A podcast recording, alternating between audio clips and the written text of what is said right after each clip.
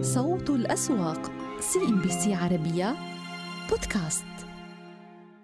ونتابع معكم مشاهدينا إغلاقات الأسواق الإماراتية كيف بدت لدينا نهاية هذا الأسبوع. طبعا كان قد اتجه سوق دبي منذ انطلاق الجلسة إلى المكاسب قلصها في منتصف الجلسة ولكن عاد من جديد ليضيف النصف نقطة مئوية وينهي التداولات الأسبوعية على 3144 سوق أبو ظبي العاصمة ارتفع بفارق 14 نقطة وعكس اتجاهه المتراجع في بداية التداولات وأنهى الجلسة عند 8431 نقطة. نلقي نظرة على الأوزان وبداية إلى سوق دبي المالي. بنك الإمارات دبي الوطني استطاع السهم بوزنه ال 20% أن يرتفع ب 3.4% وهذا ربما الذي دفع المؤشر في نهاية الجلسة إلى ارتفاع بنك دبي الإسلامي بعشري النقطة المئوية. كانت المكاسب بوزنه 19% وإعمار العقارية 16 نقطة من التراجع وبوزنه 17 في المئة أيضا على المؤشر إعمار ينهي هذا الأسبوع ما دون الخمس دراهم. ماذا عن النشاط في سوق دبي وأين استثمرت السوق في نهاية الجلسة إعمار؟ أنهاها على الأربع دراهم 76 فلس. تراجع السهم مع نشاط واضح لدينا مؤشر أو سهم. شركة سوق دبي سجل لدينا مكاسب GFH بسوق دبي المالي. سجل لدينا أيضا نشاط مرافق لهذا التراجع. الاتحاد العقاريه لدينا أيضا سجل السهم نشاط مرافق لتراجع في القيمة السوقية وديار لدينا سجل نشاط مرافق لترافق مرافق للتراجع في القيمة السوقية. أكبر الرابحين لدينا في سوق دبي. السلام البحريني 2% من الارتفاع مصرف عجمان إلى الحياد. سهم الاتصالات المتكاملة du سجل لدينا ارتفاع بواحد في المئة. بنك دبي الإسلامي ارتفاع بعشري النقطة المئوية. العربي للطيران ارتفاع بنقطة وأربع أعشار الخسائر لدينا في دبي طالت كل من. دبي الوطنية للتأمين 10% من التراجع الفردوس 10% دار التكافل أملاك كانت على تراجعات. GFH أيضا في سوق. دبي المالي كان على تراجع.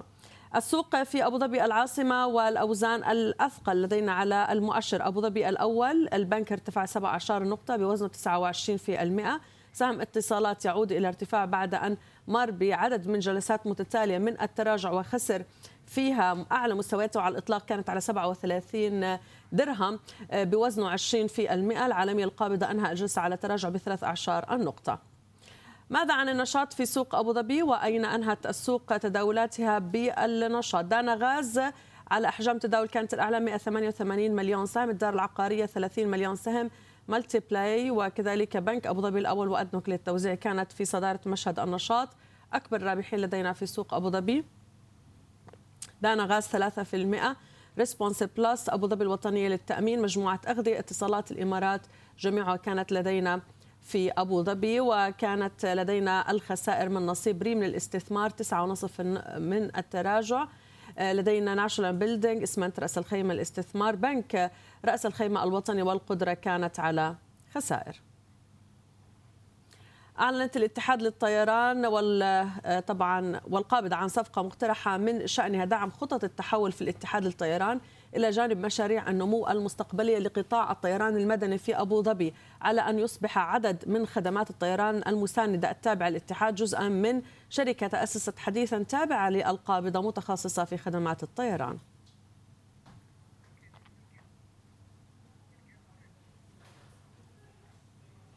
إذا وحول أداء الأسواق الإماراتية معنا آه، طبعا سيد كفاح محارمي المدير العام لشركة الدار الأسهم والسندات. أهلا. ومرحبا بك معنا سيد كفاح. نهاية هذا الأسبوع استطاع سوق أبو ظبي أن يحقق ارتفاعات فقط في جلسة هذا اليوم لكن ما مر عليه المؤشر من تراجعات بسبب الضغط على سهم اتصالات كان واضح لدينا. لماذا هذا السلوك بين دبي وأبو ظبي والاختلاف الواضح لدينا في الأداء؟ أهلا وسهلا.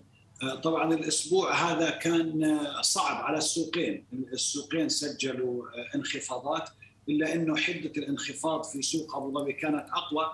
والسبب في ذلك مثل ما تفضلتي هو سهم اتصالات اللي كان من الواضح إنه الأجانب عندهم كوتا أو كمية بدهم يشتروها وتم شرائها بعد ما خفت قوة الشراء الأجنبية على سهم اتصالات. شفنا السهم بتراجع من تقريبا مستوى 37 إلى 31 إلا إنه الجيد اليوم إنه أغلق فوق ال 31 مع إنه طوال الجلسة استمر تحت ال 31 وشفنا طوال الجلسة مؤشر سوق أبو ظبي كان باللون الأحمر في اللحظات الأخيرة في الإغلاق اللي هي فترة المزايدة.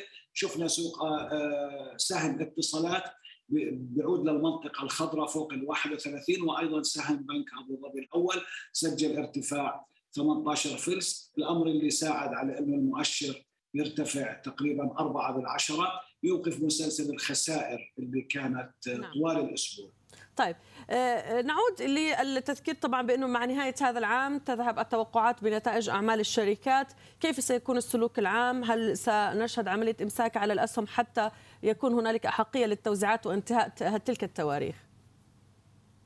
آه، طبعا لا إحنا التوزيعات عندنا في أسواق الإمارات مش مرتبطة بنهاية العام، هي مرتبطة باليوم العاشر من تاريخ اجتماع الجمعية العمومية وهذه أحقية الأرباح. وطبعا هذا شيء جيد لأنه ما بيأثر على على على الأسواق في يوم واحد. إحنا بنعرف إنه بعد التوزيعات السهم بينزل فتوزيع فتوزيع أو اختلاف فترات التوزيع لمعظم الأسهم 10 أيام بعد اجتماع الجمعية العمومية بخفف من هذا العبء على على الأسواق. آه، أما بالنسبة للأسواق مع نهاية العام الآن من سيحكم أداء الأسواق في الأسبوع القادم هي آه، المحافظ آه، ونيتها من عدمها في تجميل ميزانياتها لأنه أسعار الإغلاق في 31 12 من كل عام هي اللي بياخذوها لغايات القوائم المالية. متوقع أن نشوف تحسن في أسعار الأسهم لغايات تجميل الميزانيات. طيب نذهب إلى سوق دبي. آه، أسهم آه، القطاع العقاري لم تفلح في أن تسجل مكاسب. آه، يعني إذا ما أخذنا بعين الاعتبار النشاط الواضح على كل من الاتحاد العقارية وإعمار. نعم جيدة ولكن إعمار لم يفلح في الإغلاق فوق الخمس دراهم. هل السبب يعود أيضا إلى قرار المركز الإماراتي بضرورة وضع البنوك التي ستواجه خطر انكشاف على بعض من الشركات العقارية قيد المراقبة والإشراف مع مطلع العام الجديد. يعني هذا بيكون آه، يمكن أحد الأسباب لكن مش آه، مش هو السبب الرئيسي. آه، السبب الرئيسي برأيي إنه كم الارتفاعات ونسبة الارتفاعات اللي شفناها في فترة قصيرة. شفنا السوق سوق دبي وسوق أبو ظبي أيضا يعني بيرتفعوا بأرقام. شفنا إعمار ارتفع من مستوى 24 إلى حوالي 5 30 خلال فترة قصيرة جدا خلال حوالي ثلاث أسابيع. آه، فهذه الانخفاضات هي نتيجة للصعود آه، خليني أحكي يعني اللي كان بزخم كبير وسريع جدا. نعم. طيب آه، ما الذي نتوقعه سيد كفاح في تداولات الأسبوع القادم وهو الأسبوع الأخير من هذا العام؟ أي من المؤشرات تعتقد أنها سيعاد لها التداول بأرقام قياسية؟ هل ممكن إذا سجلت أسعار النفط ارتفاعات غير مسبوقة أو عادت لكل الأسبوع بارتفاعات؟ أبو ظبي تحديدا سيعود للارتفاع كون معامل الارتباط أيضا مع أسعار النفط يعاد قوي. يعني ما سيحكم آه، تداولات الأسبوع القادم أكثر من عامل. آه، أسعار النفط مثل ما تفضلتي أداء الأسواق الأجنبية وخاصة الأمريكي. آه، الوضع الوبائي وانتشار الفيروس وهل هناك إغلاقات؟ جديدة أم لا لأنه شفنا نمو كبير جدا في عدد الحالات وصار في تفكير في الإغلاق وهذا الإغلاق أكيد بيأثر كبير كثير على الشركات إضافة إلى السيولة التي سيتم ضخها من المحافظ لغايات تحديد سعر إغلاق آخر العام. نعم. أيضا نعود من جديد إلى يعني القطاعات التي أو إلى وضع السوق والسيولة مع الدخول الجديد لعدد من الشركات في حركة ستشهدها الأسواق ضمن عمليات اكتتاب عام أولي مع بداية ربما العام القادم. لكن حتى الآن أغلب التكهنات تقول لن يكون ذلك قبل الربع الثاني من العام الجديد. هل فعلا تعتقد أنه ستكون الأنظار متجهة نحو الاكتتاب في ديوا أم تيكوم؟ ممكن شركات طيران أم ماذا؟ يعني لا شك أن الاكتتابات القادمة أنا أتوقع أنها تشهد سيولة كبيرة وحجم اكتتاب كبير ولسبب بسيط أنه كافة الاكتتابات اللي تمت في الفترة الماضية حققت أرباح ممتازة جدا للمستثمرين تجاوز بعضها 100% من سعر الاكتتاب وبعضها 50 و60% فهناك يعني عند المستثمرين أصبح قناعة أكيدة بأنه الاكتتاب مجدي وهي الاكتتابات راح تكون ناجحة وتشهد تغطية بنسب كبيرة. نعم ونشكرك ضيفنا السيد كفاح محارم وأنت المدير العام لشركة الدار الأسهم والسندات. وإلى إغلاق سوق مسقط الأوراق المالية في نهاية تداولات هذا الأسبوع، السوق كانت قد أبدت استعداد للاستمرار في المربع الأخضر بمكاسب 14 نقطة إلى 4124 نقطة. ماذا عن النشاط؟ وأين استثمرت السوق؟ بنك نزوى بحدود مليونين وربع مليون سهم. النهضة للخدمات أيضا كان على نشاط بنك صحار بنك HSBC عمان. الأنوار لبلاط السيراميك جميعها كانت على نشاط. إذا نتابع كيف كانت الإغلاقات في البورصة البحرينية. المكاسب كانت حليفة الجلسة ولكن لم يستطع السوق على الأقل أن يعود ويلامس مستويات جديدة. أغلق على 1780 نقطة النشاط في البحرين. تصدر المشهد لدينا بنك السلام لثاني جلسة له على التوالي. ألبا أيضا كان على نشاط. بنك البحرين والكويت عقارات السيف بنك البحرين الوطني جميعها كانت على نشاط. أما أكبر الرابحين لدينا بنك السلام ب 2% بنك البحرين والكويت 1% بتلكو نصف النقطة المئوية. الخسائر في البحرين طالت كل من مجموعة فنادق الخليج بنقطة ونصف النقطة المئوية. GFH في بورصة البحرين تراجع السهم بواحد في المئة. إذا في البحرين فقط نذكر مشاهدينا بأنه كان قد أصدر مصرف البحرين المركزي تعميما لتوفير خيار تأجيل أقساط القروض المستحقة لكل الأفراد والشركات ستة أشهر إضافية تنتهي في يونيو حزيران. ونذهب إلى البورصة في قطر وكيف أغلقت نهاية تداولها جلسة هذا الخميس والسوق استطاعت أن طبعا تبقي مستويات ال 11600 تماسكت عليها بل أنها لامست ال 11700 نقطة بمكاسب نسبية حدود عشر النقطة المئوية. كيف كان السلوك العام لدينا في البورصة القطرية؟ ونتابع. سهم السلام سجل لدينا النشاط الأعلى الخليج الدولي للخدمات مزايا التطوير العقاري الإجارة وقامكو. جميعها كانت على نشاط مع تباين واضح لدينا في الأداء على القيمة السوقية. أما فيما يتعلق بأكبر الرابحين الإسلامية 2% بنك قطر الأول زاد القابضة. الخليج الدولي للخدمات وقامكو كانت إلى مكاسب. أما الخسائر فقد طالت كل من الأهلي تراجع 8.5% السينما 6.2% إنماء القابضة الطبية والخليج للتأمين كانت على خسائر. وإلى الإغلاقات في بورصة الكويت كيف بدت لدينا في نهاية الجلسة المؤشر العام عشر النقطة المئوي من المكاسب إلى 7041 نقطة.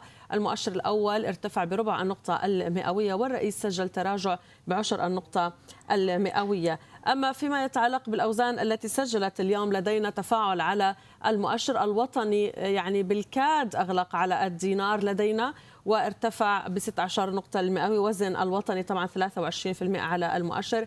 بيت التمويل الكويتي أيضا سجل لدينا آه، آه، طبعا حالة من الحياد. الأهلي المتحد كان قد تراجع ب 14 النقطة المئوية. نلقي نظرة أيضا على التفاصيل فيما يتعلق بالنشاط. GFH كانت جلسة من جني الأرباح على السهم المدرج في السوق الكويتي. أجوان الخليج العقارية 35 مليون مع نشاط مصاحب للارتفاعات الأهلي المتحد الوطني كما ذكرنا بالكاد على الدينار. وعقارات الكويت كانت أيضا على نشاط مصاحب لهذه الارتفاعات. فيما يتعلق لدينا بأكبر الرابحين. آه، كما ذكرنا 25% كانت لأجوان آه، الخليج العقاري عربي القابضة 10% من المكاسب. المصالح العقارات امتيازات الكويت والشرق الأوسط للاستثمار كانت إلى مكاسب. أما أكبر الخاسرين صناعات إسمنت الفجيرة 6% أركان UniCap UPAC وعقار كانت على تراجعات. إذا وحركة الأسواق أيضا مع السوق السعودي وكيف بدت لدينا حتى الآن. التداولات في السوق السعودي الميل كان لدينا إلى مكاسب محدودة في الجلسة ولكن فقط نذكر أنه في آخر المستجدات كانت قد وافقت هيئة السوق المالية السعودية على طلب شركة علم بطريقة أرب بطرح 24 مليون سهم للاكتتاب العام تمثل 30% من أسهم الشركة. وسوف يتم نشر نشرة الإصدار قبل موعد بداية الاكتتاب بوقت كاف. وشركة علم هي شركة مساهمة سعودية مملوكة من قبل صندوق الاستثمارات العامة وتقدم مجموعة من الحلول الرقمية الجاهزة والمخصصة في العديد من المجالات.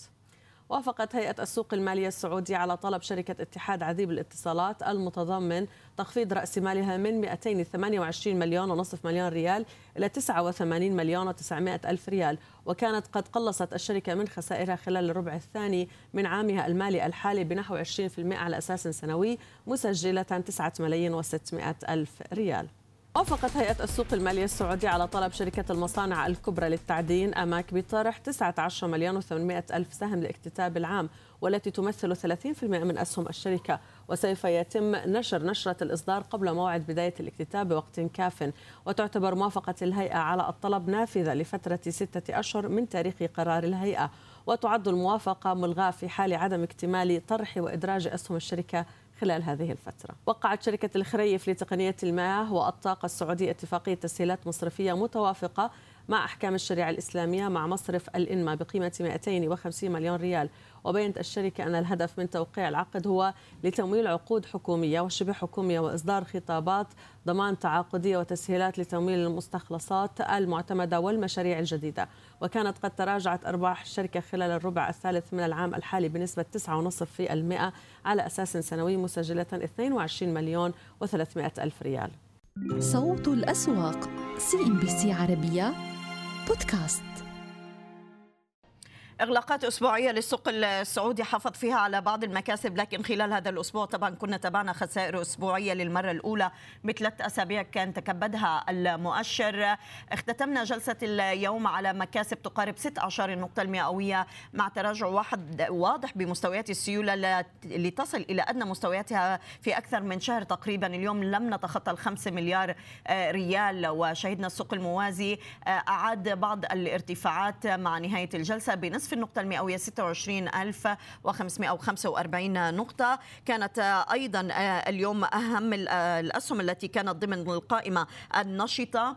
لاحظنا الأكثر نشاطا توجهت بنهاية التداولات لدار الأركان ب 8 مليون و900 ألف سهم. عديب للاتصالات يقفز إلى الواجهة ب 7 مليون و106 ملايين سهم. استثمار الجزيرة ومسك على القائمة النشطة. ولاحظنا طبعا الأكثر طبعا تحركا ضمن الارتفاعات اليوم اتجهت لعديب للاتصالات بالسوق الرئيسي.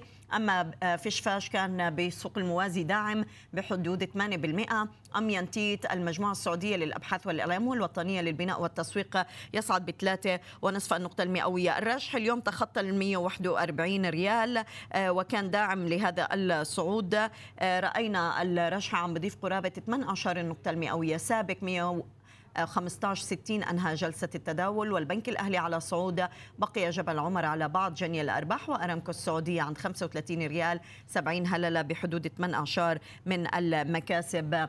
التراجعات كانت تصدرتها شركة باتك للاستثمار. اليوم عم نذكر نهاية الاكتتاب بحقوق الأولوية بالنسبة للشركة. عم بتراجع السهم ب 4% ل 24 94 التنمية الغذائية لازوردي طوكيو مارين ومعدنية يتراجع ل 26 20 ريال 90 هللة مع نهاية الجلسة. وافقت هيئة السوق المالية السعودية على طلب شركة المصانع الكبرى للتعدين أماك بطرح 19 مليون و800 ألف سهم للاكتتاب العام وهي تمثل 30% من أسهم الشركة. وسوف يتم نشر نشرة الإصدار قبل موعد بداية الاكتتاب بوقت كاف. وتعتبر موافقة الهيئة على الطلب نافذة لفترة ستة أشهر من تاريخ قرار الهيئة. وتعد الموافقة ملغاة في حال عدم اكتمال طرح وإدراج أسهم الشركة خلال هذه الفترة. وافقت هيئة السوق المالية السعودية على طلب شركة اتحاد عديب للاتصالات المتضمن تخفيض رأس مالها من 228 مليون و500 ألف ريال إلى 89 مليون و900 ألف ريال.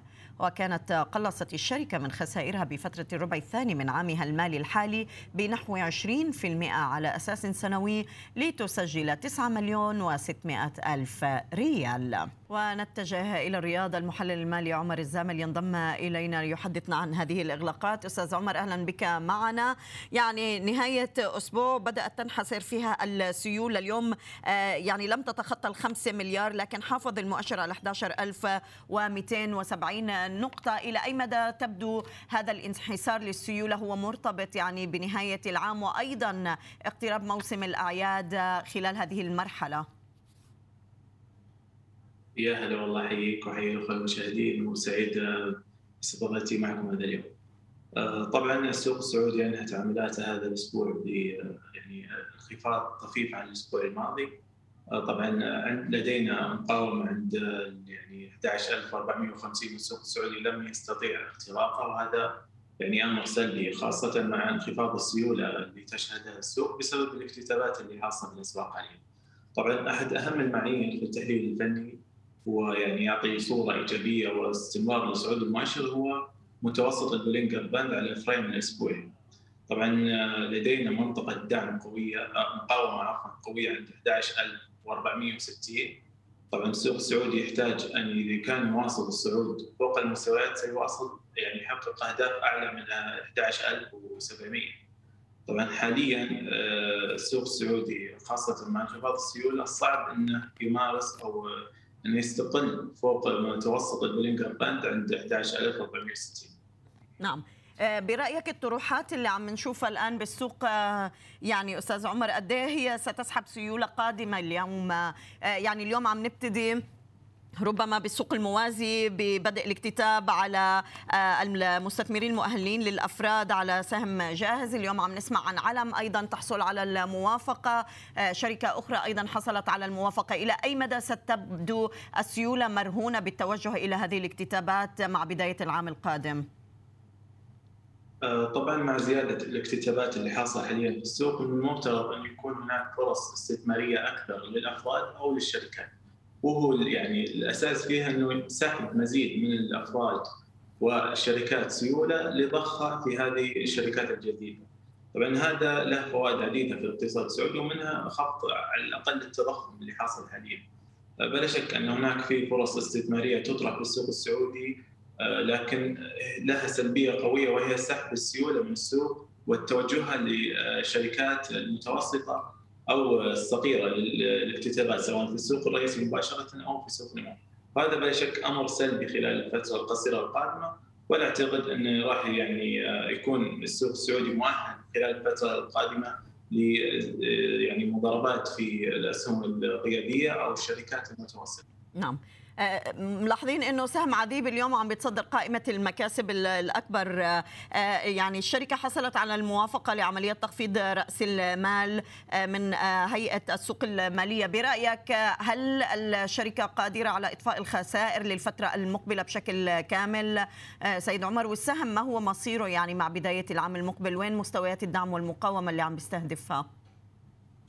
طبعا تخفيض رأس المال هو حل آه، يعني للخسائر اللي موجودة في الشركة أو تكبدها.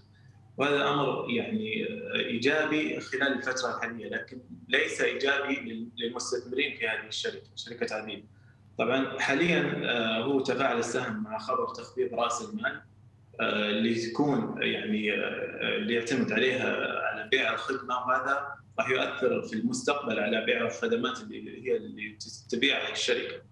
فبالتالي إن ما كانت الشركة تحقق أرباح خلال الأرباع القادمة ستؤثر بلا شك خلال السنوات القادمة طبعا. نعم. أه، سهم الراجحي كان يعني أيضا متفوق بهذا الشهر على الرغم من التذبذب اللي شهدناه على الأسواق دائما كان يعطي زخم بالنسبة للسوق اليوم. أه، بقاء فوق مستوى ال 141 ريال. هل عم بيعزز من أه، يعني فرص المزيد من الارتفاعات على السهم؟ وهل يعتبر يعني فرصة لعملية تجميع بالوقت الحالي؟ آه، طبعا الراجحي هذه لا تعتبر توصية شراء أو بيع طبعا. أكيد لا بس إحنا عم نحكي المستويات يعني قد إيه هي آه، يعني ممكن يدخل عليها اليوم صناديق على هذه المستويات؟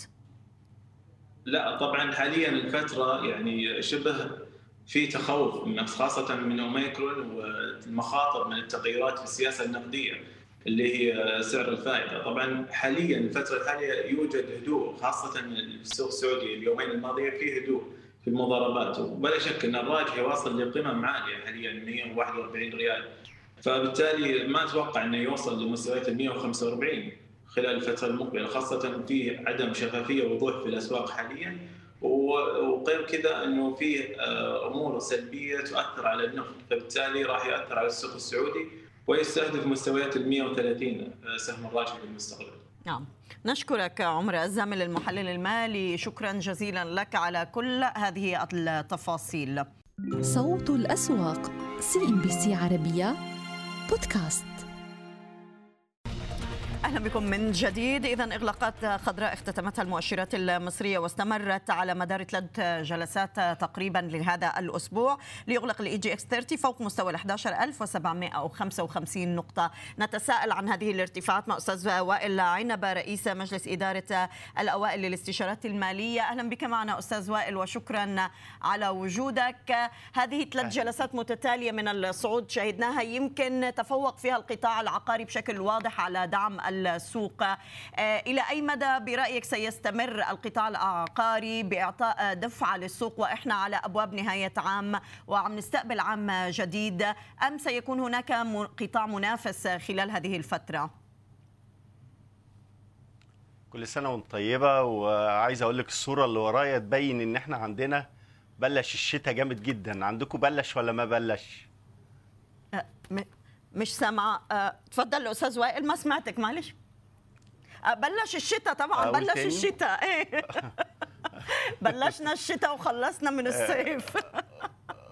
آه يعني عندنا الجو برد جدا. بالنسبة للسوق في حاجتين ظاهرتين ما زالوا بيستمروا. إحنا قلنا عليهم الأسبوع اللي فات واللي قبليه. نعم. اولا سيطرة القطاع العقاري على اهتمام المتعاملين وسيولة كبيرة جدا داخلة فيه ناتجة من خروج 6 مليار جنيه من صفقة سودك نعم. الفلوس دي راحت في إيد صناديق ومؤسسات وأفراد بيعاد ضخ جزء منها في نفس القطاع بجانب إن كل دلوقتي بيسأل إيه السهم اللي بعد كده اللي هيبقى في مرمى الاستحواذات من القطاع العقاري بعد الاستحواذ على سودك فعشان كده القطاع بيشهد زخم جامد بجانب تحرك مصر الجديدة بإيجابية شجع القطاع انه يصعد. ده الظاهرة الأولى. الظاهرة الثانية ما زالت الحرب دائرة ما بين والصراع دائر ما بين إدارة المنظومة والمضاربين. وإحنا قلنا الأسبوع اللي فات على طرق معالجة بدون ما يحصل إيقاف وبدون ما يحصل إلغاء العمليات آه، إدارة المنظومة امبارح وقفت كود أحد أكبر المضاربين من الشراء في أحد الأسهم. الحاجات دي ممكن كنا نتغلب عليها ببساطة شديدة بالاقتراح اللي قلناه الأسبوع اللي فات إلغاء اسر العمليات على سعر الإقفال وده يحل المشكلة تماما. فدول النقطتين اللي كانوا ظاهرين الأسبوع نعم. آه بعض الأخبار عم ترد الآن أستاذ وائل المركز المصري يمدد العمل بالقرارات الاحترازية لمواجهة تداعيات جائحة كورونا حتى الثلاثين من يونيو. اذا هذه أخبار التطورات اللي آه عم تأتي من البنك المركزي المصري. التمديد الآن آه يعني إلى أي مدى سيكون داعم برأيك للقطاع الخاص؟ حتى لو شهدنا إغلاقات لسلاسل الامداد أو حتى لو اتخذت مصر بعض الإجراءات المتشددة متشدده لمواجهة أوميكرون؟ بصراحة البنك المركزي المصري بيدير السياسة النقدية بحرفية شديدة جدا. نعم. بيتدخل في الأوقات المناسبة. آه، كان في بعض المبادرات السنة اللي فاتت لقطاع السياحة ولبعض القطاعات اللي تضررت في الأزمة. فأنا بقول إن هو آه، يعني بيدير السياسة النقدية بشكل جامد جدا. يتبقى إن السياسة المالية تتسق معاه. لذلك الأسبوع الماضي صدر قرار جمهوري بتأسيس لجنة تنسيقية ما بين البنك المركزي والحكومة فأنا شايف إن ده هيكون في صالح السوق. طيب. آه، بالمقابل بما إنه بدأنا يعني نتحدث عن إجراءات كورونا وإحنا شايفين يمكن آه، أيضا بدأت مصر العمل بالحد الأدنى للأجور واللي راح يبدأ بالمطلع العام المقبل آه، سيد وائل. وأيضا حددوا قيمة العلاوة الدورية بما قيمة 3 طبعا الحد الأدنى حدد عند 2400 جنيه. بالتالي قد إيه برأيك القطاع الخاص سيلتزم بهذه القرارات في ظل استمرار هذه الأزمة؟ هو هنا توجه من الدولة بمحاولة إن هي آه، يعني ترفع من مستوى خط الفقر فترفع من مستوى الدخول. ولكن القطاع الخاص انما لعلمي إن في حوالي 3000 شركة طلبت التأجيل من وزيرة التخطيط وأعتقد خدوا الموافقة بسبب إن هذه الشركات كانت تعرضت للإغلاق الكلي أو الاغلاق الجزئي خلال الفترة اللي فاتت. فالشركات اللي هتقدر هتنفذ الشركات اللي مش هتقدر بتقدم وبتقول مبرراتها إيه وينظر في آه، تنفيذ الطلب من عدم. بالمقابل قد إيه اليوم يعني شايفين برنامج الدعم اللي عم بتقدمه الحكومة المصرية يمكن خصوصا بالنسبة لبطاقات التموين يعني واللي ستقتصر على فردين من العائلة. آه، اليوم المواطن في ظل هذه الأزمة أستاذ وائل قد إيه محتاج للدعم؟ هل الدعم النقدي أم العيني هو الأنسب بهذه المراحل وبهذه الأزمات؟ هو دلوقتي في دراسة بتتم في البنك المركزي للمفاضلة بين الدعم النقدي والدعم العيني ولكن أعتقد الدعم النقدي محتاج آه، قاعدة بيانات قوية جدا جدا حتى يصل إلى مستحقيه بالفعل. وإحنا بنطبق حاليا الدعم النقدي بصورة أخرى اللي هي مبادرة حياة كريمة. المبادرة دي توجهت لكل القرى الفقيرة في مصر وبدأت آه، تدي دعم نقدي زائد دعم عيني إعادة تأسيس المنازل بتاعتهم مرة تانية. فبالفعل عندنا مبادرة اللي هي مبادرة حياة كريمة بتقوم بهذا الموضوع. ولكن بيتم الآن دراسة إن يبقى في دعم نقدي. الدعم النقدي ميزته إنه معدل دوران الفلوس هتحرك الاقتصاد بشكل كبير جدا. لما تدي دعم نقدي لو 100 مليار جنيه معدل الدوران بيبقى من 5 إلى 10 مرات يعني تأثيره في الاقتصاد هيبقى من نص تريليون إلى آه تريليون. فهيعمل حركة في الاقتصاد بشكل كبير. مشكلته إنه يصل إلى مستحقيه بالفعل. نعم. طيب آه، أعود للسوق شوي آه، أستاذ وائل لأنه آه، أنت تحدثت عن إيقاف الأكواد اللي شهدناها خلال هي الفترة. اليوم في موافقة على شطب رواد السياحة من السوق. عملية الشطب اللي عم بتتم سواء يعني اختياريا عم تتخذها الشركة إلى أي مدى عم بيكون لها تأثير على رأس المال السوقي بالنسبة للسوق المصري؟ هو الشطب على شركة رواد مصر للسياحة. نعم. لأن في شركتين في البورصة رواد مصر للسياحة ورواد للسياحة. نعم. رواد مم. للسياحة ورقة موجودة في السوق بتتداول. الشطب على رواد مصر للسياحة. وغير إن البنك الكويتي الوطني قرر أيضا شطب أسهمه من البورصة. إحنا شايفين والناس كلها شايفة ما عادش في ميزة من القيد في البورصة. لابد إن أنا أرجع أدي مزايا للقيد في البورصة. كانت عندنا في فترة التسعينات مزايا إعفاء ضريبي 10% رأس المال ليقيد في البورصة. كان مقيد عندنا أكثر من 1200 شركة. النهارده أقل من 200 شركة وبيتخرجوا. البورصه هتفضى رأس المال السوقي هيقل. فيجب العمل على حاجتين.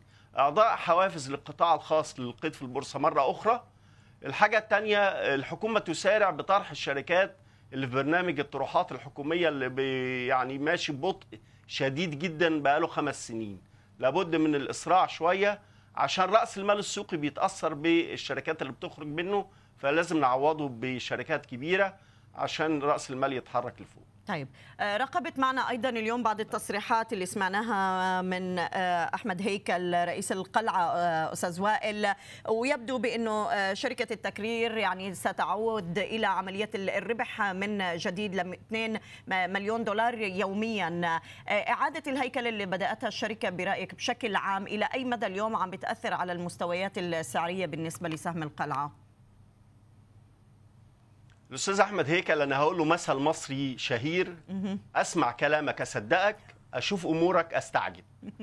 شركة القلعة كل ربع بتعمل إيرادات أعلى من الربع اللي قبله وفي نفس الوقت الخسائر بتزيد. ففي لغز مش مفهوم. إزاي الإيرادات تزيد والخسائر عمالة تزيد؟ إيرادات الثلاث أرباع اللي فاتوا كان حوالي 13 مليار جنيه ومع ذلك الشركة محققة خسارة.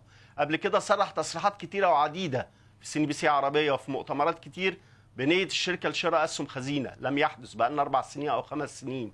فبصراحة أنا بقول له المثل المصري الشهير أسمع كلامك أصدقك أشوف أمورك أستعجب حالة السهم ضعيفة السهم بجنيه وربع وقيمته الاسمية أصلا 5 جنيه. فدي عايزين حل من أو بيان إيضاحي من شركة القلعة إزاي كل ما الإيرادات تزيد الخسائر تزيد. نعم. آه، طبعا بنترك حرية الرد لسيد أحمد هيكل. يعني إذا سمع سؤالك أستاذ وائل أنه يجاوبنا أو حتى الشركة يعني آه، تجاوب لنا على هذه الإيرادات اللي عم ترتفع مقابل الخسائر اللي عم تتكبدها. لكن هو أيضا توقع يعني مستويات سعرية بالنسبة للنفط ما بين آه، ال 65 ل 80 دولار أستاذ وائل. قد الشركة ما زالت عم تستفيد من المستويات الحالية برأيك لهذا المستوى للنفط؟ أنا أتفق معاه في توقعاته لسعر البترول في الفترة القادمة. طول ما هو فوق ال 60 دولار الشركة مع حجم التشغيل بنسبة 100% بتعمل إيرادات جيدة جدا. وإنها قبل كده كانت بتعمل 3 مليون دولار يوميا قبل جائحة كورونا لما كان البترول فوق ال 80 وفوق 90 حاليا نزل وبعدين رجع تاني بيعمل 2 مليون دولار يوميا. أرقام مش قليلة. يعني يعمل حوالي 10 مليار جنيه في السنة فأنا متفق معاه في توقعاته وأتمنى إن التوقعات دي والإيرادات دي تنعكس على آه، ربحية هامش الربحية للشركة ككل. نشكرك أستاذ وائل عنبه رئيس مجلس إدارة الأوائل للاستشارات المالية كنت معنا من القاهرة شكرا لك. صوت الأسواق CNBC عربية بودكاست